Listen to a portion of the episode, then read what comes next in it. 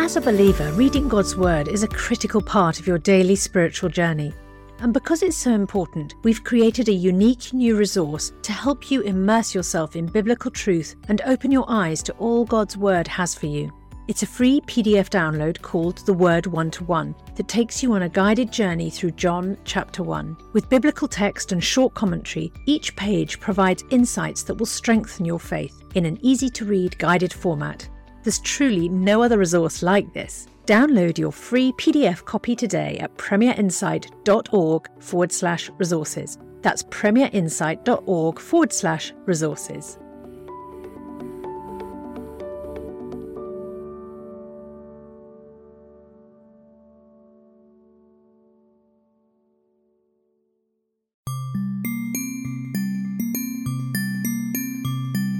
Matters of Life and Death, a podcast from Premier Unbelievable.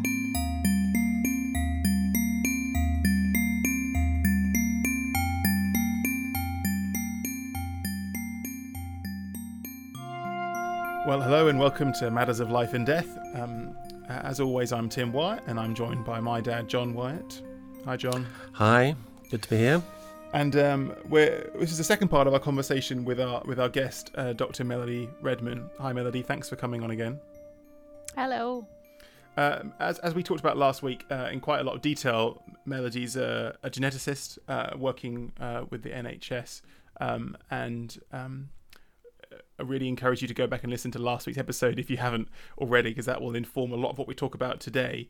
Um, but today we wanted to to move the conversation on to a particular new program that's just starting in the NHS. Uh, it's called the Newborn Genomes Program, uh, and it's a plan the NHS is is currently kind of consulting on and exploring and hoping to get up running, which would um, sequence and analyze uh, the genomes of, of newborn babies. Um, uh, if I'm right, there are there already is some limited uh, analysis of, of, of, newborns screened for for a few conditions. Is that right, Melody? Yes, that's correct. So, um, on day five of life, normally, uh, as many parents who are listening to this might remember, um, the baby will have a little heel prick test done, um, and then that um, little bit of blood will get sent off. And we normally look for about nine conditions that would be important to know about um, as a baby because there's important implications for um, treatments that can really affect that baby growing up. So I guess what's important to make clear is is the way that, that kind of gene testing works is that you don't once you get someone you know a sample of someone's blood you don't just stick it in and then look for the whole and identify all 20,000 genes that we talked about last week but you you normally look for what's called a panel of particular genes. And so if I'm is the change in this new NHS program is that it would be looking for much much broader range than just the current nine conditions so the testing would be called whole genome sequencing, and I think it's helpful to just explore what that means a little bit. So whole genome sequencing. So the genome is all of our complete set of genetic information, which includes our twenty thousand or so genes, and um, so that that's sequencing, i.e., um, storing the information around the DNA code of the whole of our genome. However, even though all of that information would be um, sequenced from a kind of laboratory point of view, not all of that information is analysed because there's just so much information there. So, what you would do instead is you would apply a panel of genes, i.e., you would only be looking at a certain number of genes, um, and you would just analyse if there are is there anything that stands out, any unusual variation in those genes. And is the intent in this simply to try and capture more unusual conditions beyond those nine that we already look for? Is it just simply about saying we now have a technology or it's affordable enough to actually look much broader than the original nine? Or is there kind of a bigger vision behind this program? There is a big vision behind this program, which I'll I'll talk about. Um, but just to say that some of this is all kind of subject to change a little bit because the official pilot for this isn't due to start for another few months yet. So it's due to start in mid 2023. Um, so some of the information is not fully decided yet. So, for example, it is not decided how many genes would be look at, looked at and how many genetic conditions would be looked at. So that is still to be decided there are three main aims of the project. So, the first aim that they talk about is identifying rare disease in babies.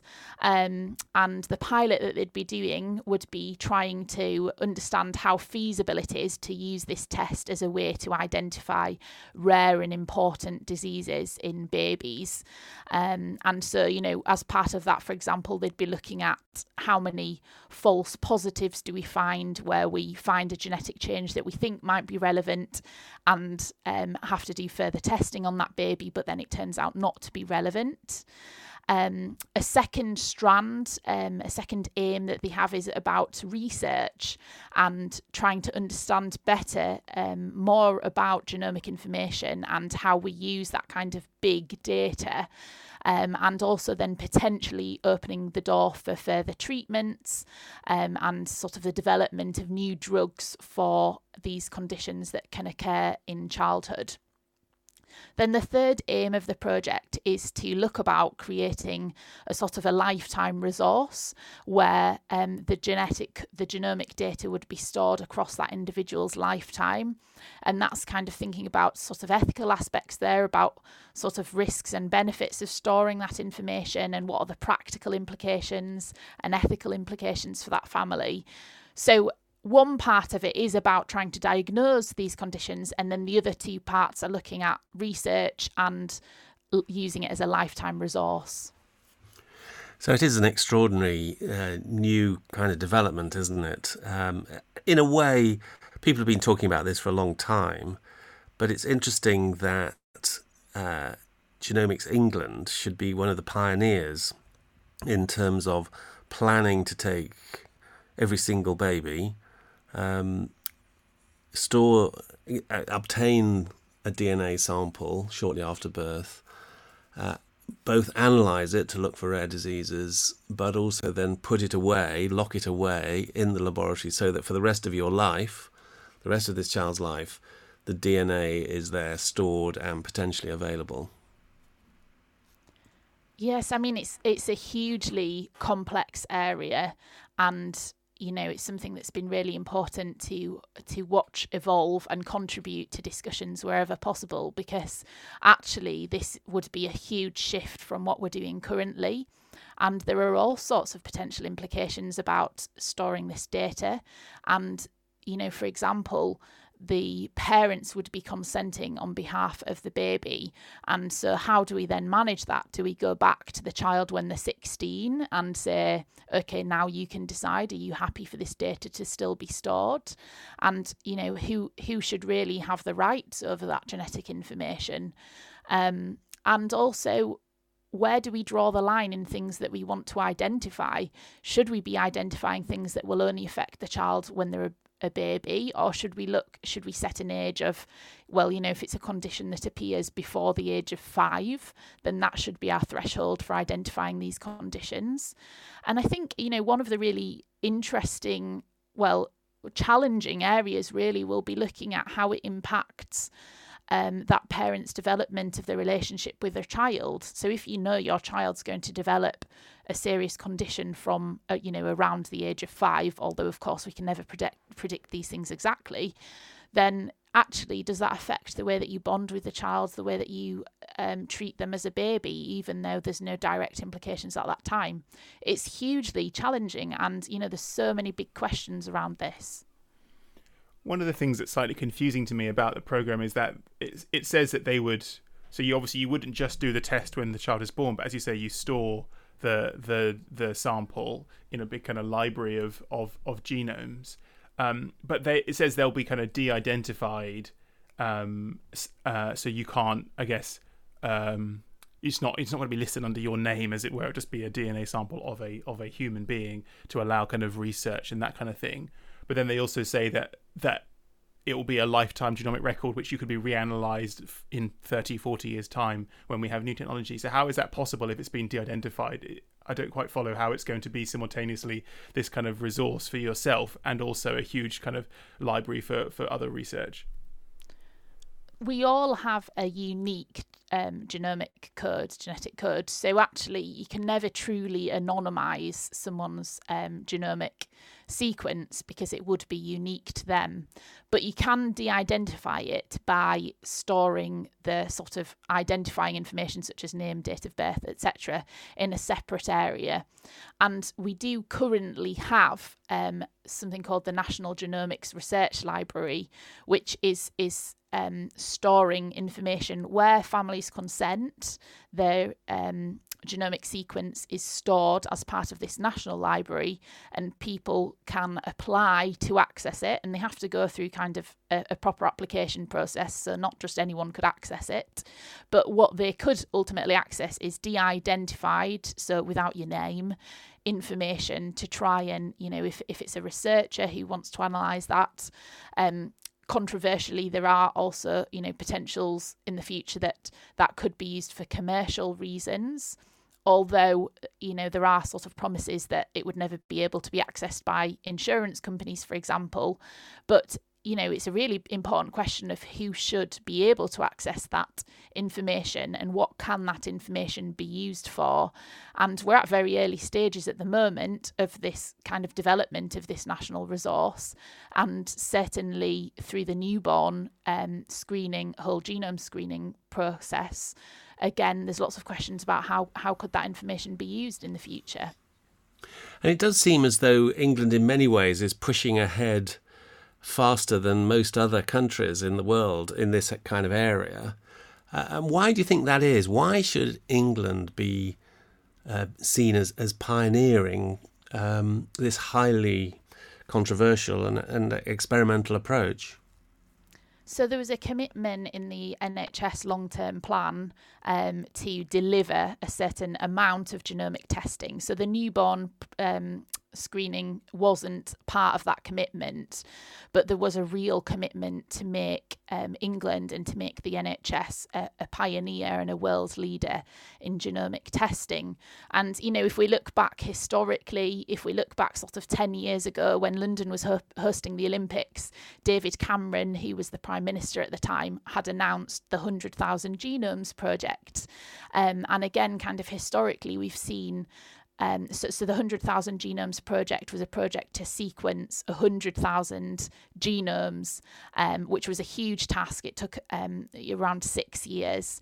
And this newborn whole genome um, sequencing project has kind of arisen as a further step out of the success of that project. And we do see over the past and of recent years, there is a real push in our country to be seen as world leaders in this area. But we have to be really careful, of course, when we're pushing forward with new technologies. Just because we can do something, of course, it doesn't always mean that we should do something. And we need to always be evaluating well, what are the potential consequences if we do do this?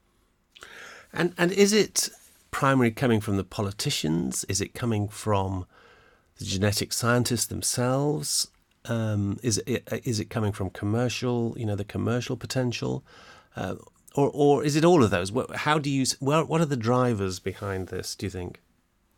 I think there's a real combination, and I think that you know genomic data and this concept of having access to big data, it is potentially a very powerful tool.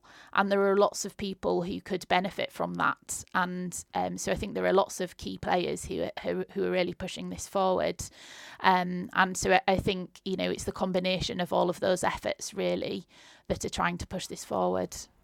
And so then the question, of course, is then how, as a parent, um, is the idea that every parent would be approached and and and explained what this uh, whole genome screening program was, counselled about the implications, um, and asked whether they wish their own baby to be part of the screening program. Is is that the is that the proposal?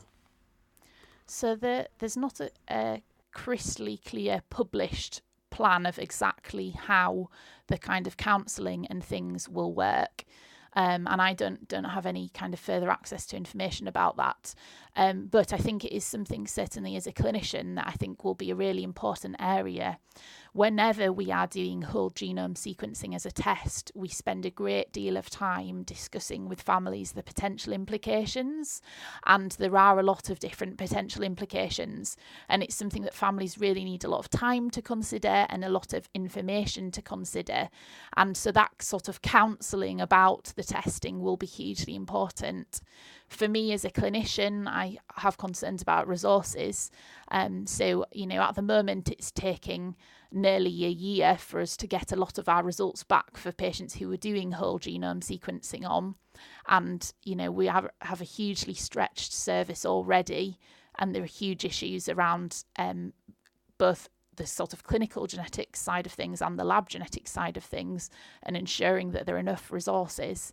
And for this project to go ahead, I think we need to be really careful acknowledging that there are huge resource issues and making sure that um, families still get the time that they need to consider if this is actually something that they want to go ahead with.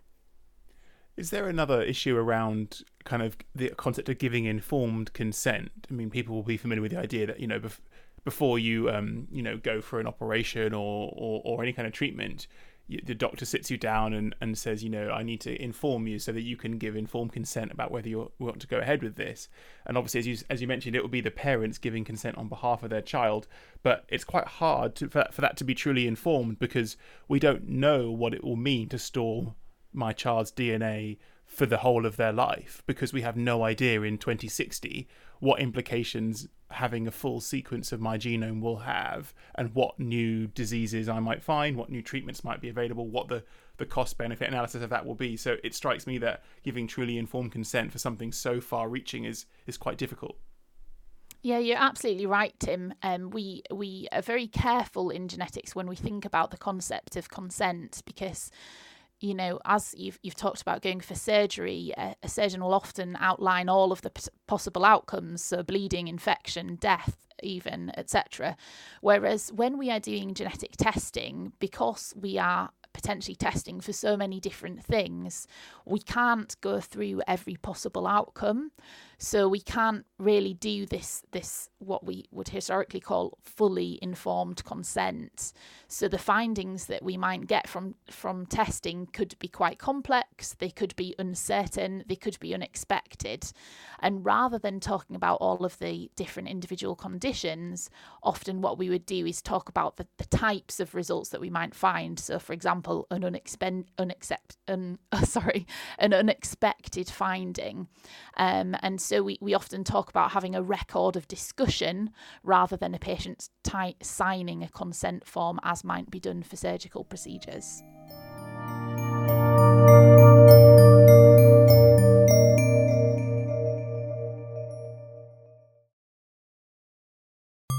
You're listening to Matters of Life and Death, podcast from Premier Unbelievable. I wonder if you have, if you are aware of or have any thoughts on on the kind of concerns that some people, including Christians, might have about the kind of implications for society about building up an enormous library of of of children's um, genomes. Uh, people, you know, some people fear there might be kind of authoritarian political implications if if a future government is able to kind of access and identify everyone's genetic information that we're kind of giving away something quite personal and, and quite intimate and and not really sure if the people that we can, we can trust those who hold on to it. I don't know if you have any thoughts on, on that angle or how you'd respond to concerns if a parent raised them, some of those issues. I think that um, from what I can understand of this process so far, that that parents will be given a choice as to whether or not they will allow their, their data to also be used for the research purposes, although again that's not completely clear. When we are doing whole genome sequencing for, for patients at the moment, we give them a choice as to whether or not they want to be part of that um, library of information. And it's always important to make sure uh, their family understand what they're signing up to but the, you have raised an issue, a, a, bigger issue about sort of that that idea of big data, and I think that we have to be really careful with big data because we've seen historically examples of how this can be really positive, and you know we can on a population level identify. Uh, through big data, we've been able to identify things like modifiable risk factors for certain conditions, and that can be really helpful information. But we have also seen examples in society of big data being used for commercial gain or for other harmful purposes. And so I think, you know, it is a really challenging area deciding um, as an individual if you would want to be if you would want your um, genomic information to be stored that way. And as we've discussed genomic in- information is unique to you. So even though it can be anonymized uh, it cannot be anonymized it would be de-identified. And that's again quite an important concept to think about carefully. And you know as christians we see an example example in, in the Bible that I often think of thinking about the Tower of Babel, and you know that um, if we try and make us a name for ourselves, um, we need to be really careful that what we're doing is um, sort of aligning with God's will rather than trying to make, make a name for ourselves as a country or as a profession, um, because, you know, otherwise there can be a harmful fallout from that. I think big data is a really complex area and there's lots of sort of difficult things to discuss about that.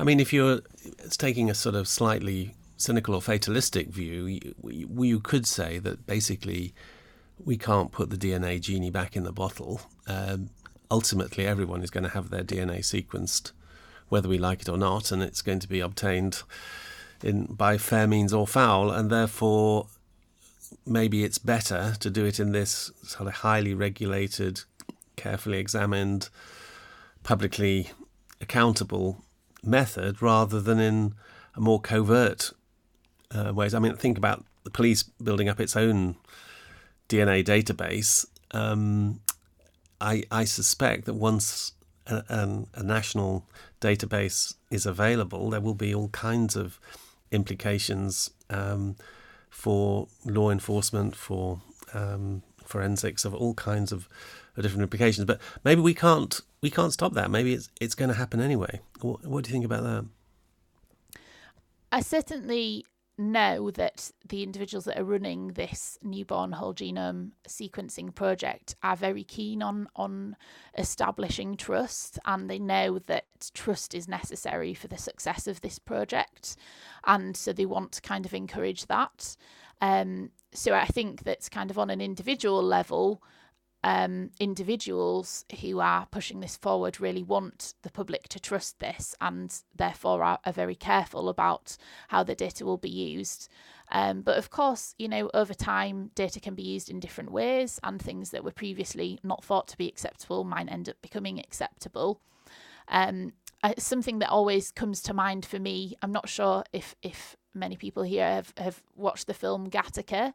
I would really encourage you to watch it. Um, it's about a sort of um, near dystopian future where um, individuals in society are um, sort of viewed based on their genetic code, and their place in society is determined by their genetic code. And it's a really interesting film that explores that further.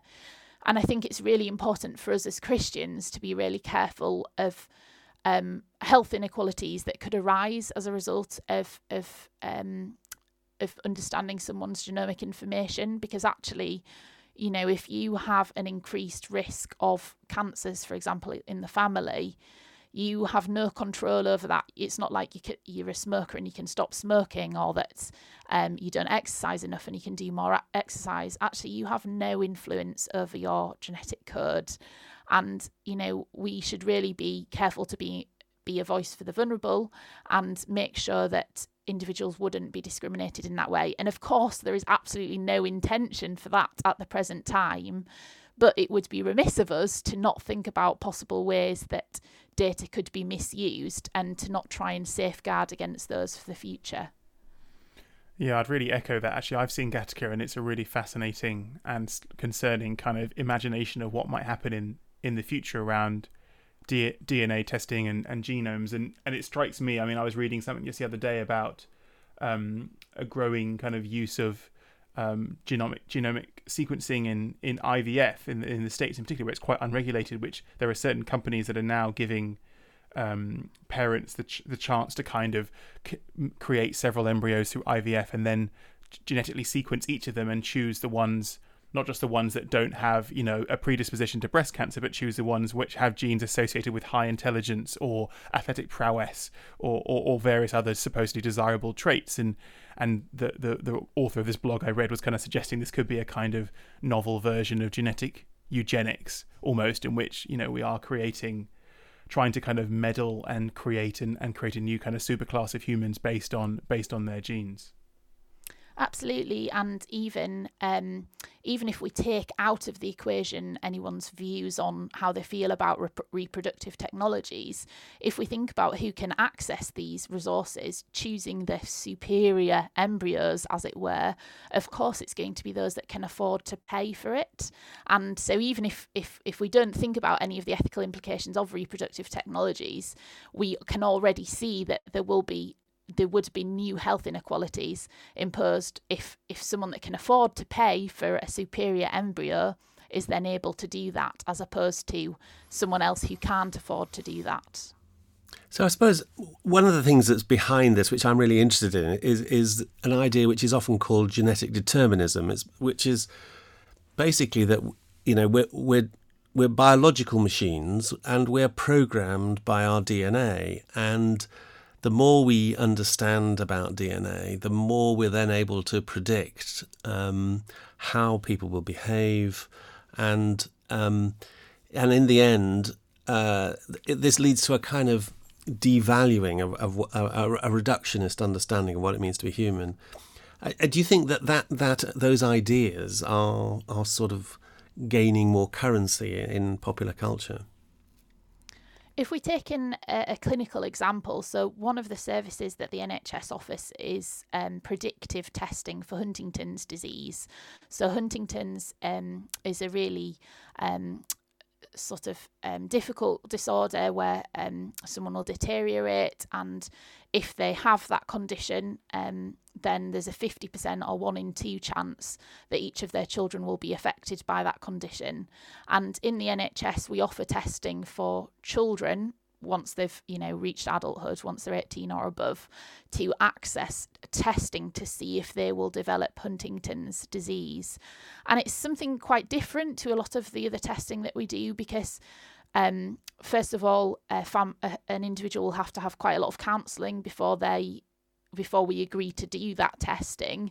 But secondly, if we do find that they do carry the, the genetic change that means that they will develop Huntington's, we cannot tell them what symptoms they will start with. We cannot tell them what age the condition will start at. And so they just have this vague understanding of at some time in the future, they will develop Huntington's disease. Now, of course, there's a million and one things that could happen in between that. You know, they might get hit by a bus one day before they ever reach the age where they would have developed Huntington's. And having that knowledge um, for some individuals it's really empowering and they will make different life decisions. And you know i saw a great example of of um, someone who got really involved with a huntington's disease charity and helping other people because he knew that he some at some point would likely develop that condition. But we also um, see families where there's um, family breakdown once someone knows that they have that condition. They think, actually, you know, I don't want to have my own children. I don't want to be with a partner because I don't want them to see this happen to me later in life. And so having an understanding of something that um, that would happen in the future if you live to the age where you would develop it it's actually has huge implications for the way that you live day to day in the meantime. And it's really hard to know um, if an individual would use that information in a positive way or in a negative way. And even if they do use it in a positive way, it's hard to fully understand what's going on in their mind on a day to day basis of having to process the knowledge that, that that will happen at some point in their life. And I guess further from that, do you think as Christians we need to actively resist the idea that we are kind of prisoners of our biology and that what is written into our genome determines not just our kind of physical characteristics and whether we have a certain disease, but who we are as people. And actually, as Christians, we have to constantly be trying to refound our identity in, in who we are in Christ, in the image of God, not in what we're looking on the inside of our of our of our genome. I couldn't agree more. I think you know our identity as as Christians is as children of God, and we know that the genome is corrupt and mad, and we know that um, we have a hope in in an eternal hope that of restoration, and um, you know, some I, am not saying it's negative to always know this information because it definitely for some families can be really helpful and really empowering, but it can also be it's just really something that we shouldn't become sort of really preoccupied by because actually, yes, our identity is as children of God. We might be children of God who on this earth have X condition, and we must be compassionate to recognize that actually a lot of genetic conditions can be completely life changing and, you know, really difficult for families to manage. And we must always be compassionate about that. But first and foremost, we are, our identity is in being children of God rather than in our genome. Well, we're kind of running out of time, but just, before we end, um, Melody, there might be people listening to this who've who've been quite personally affected by what we've been talking about, who have some experience of this uh, in their in their own families. Um, is there any kind of resources or any way you could signpost people to if they wanted to pursue this? There's a really good um, charity called Unique, which we'll we'll share the link for, but it's rarechromo.org.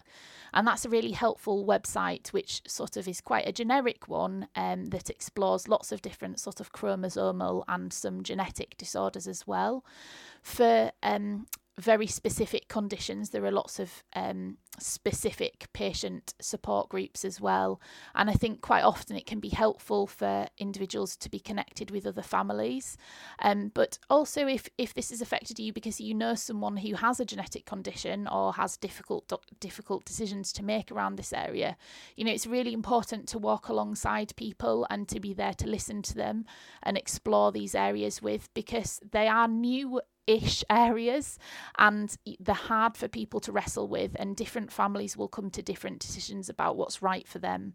Um so you know walking alongside someone and being there through these difficult um discussions and difficult decisions can be really powerful as well Brilliant. Yeah, thank you so much, Melody. It's been absolutely fascinating having you this week and last week um, digging through this really interesting area of genetics. Um, we're so grateful for your expertise and your time. Um, and thanks as always, uh, John. And, and, thank you to the listener. Thank you for, for going on this journey with us. I hope it's you found it interesting and useful. Um, as always, there's there's lots of resources, including stuff on this area if you want to to read uh, or, or listen or watch to on, on John's website. That's johnwyatt.com. Um, and you can get in touch with us um, by emailing molad, M O L A D, at premier.org.uk. But otherwise, um, thanks for listening, uh, and we'll see you next week. Bye bye.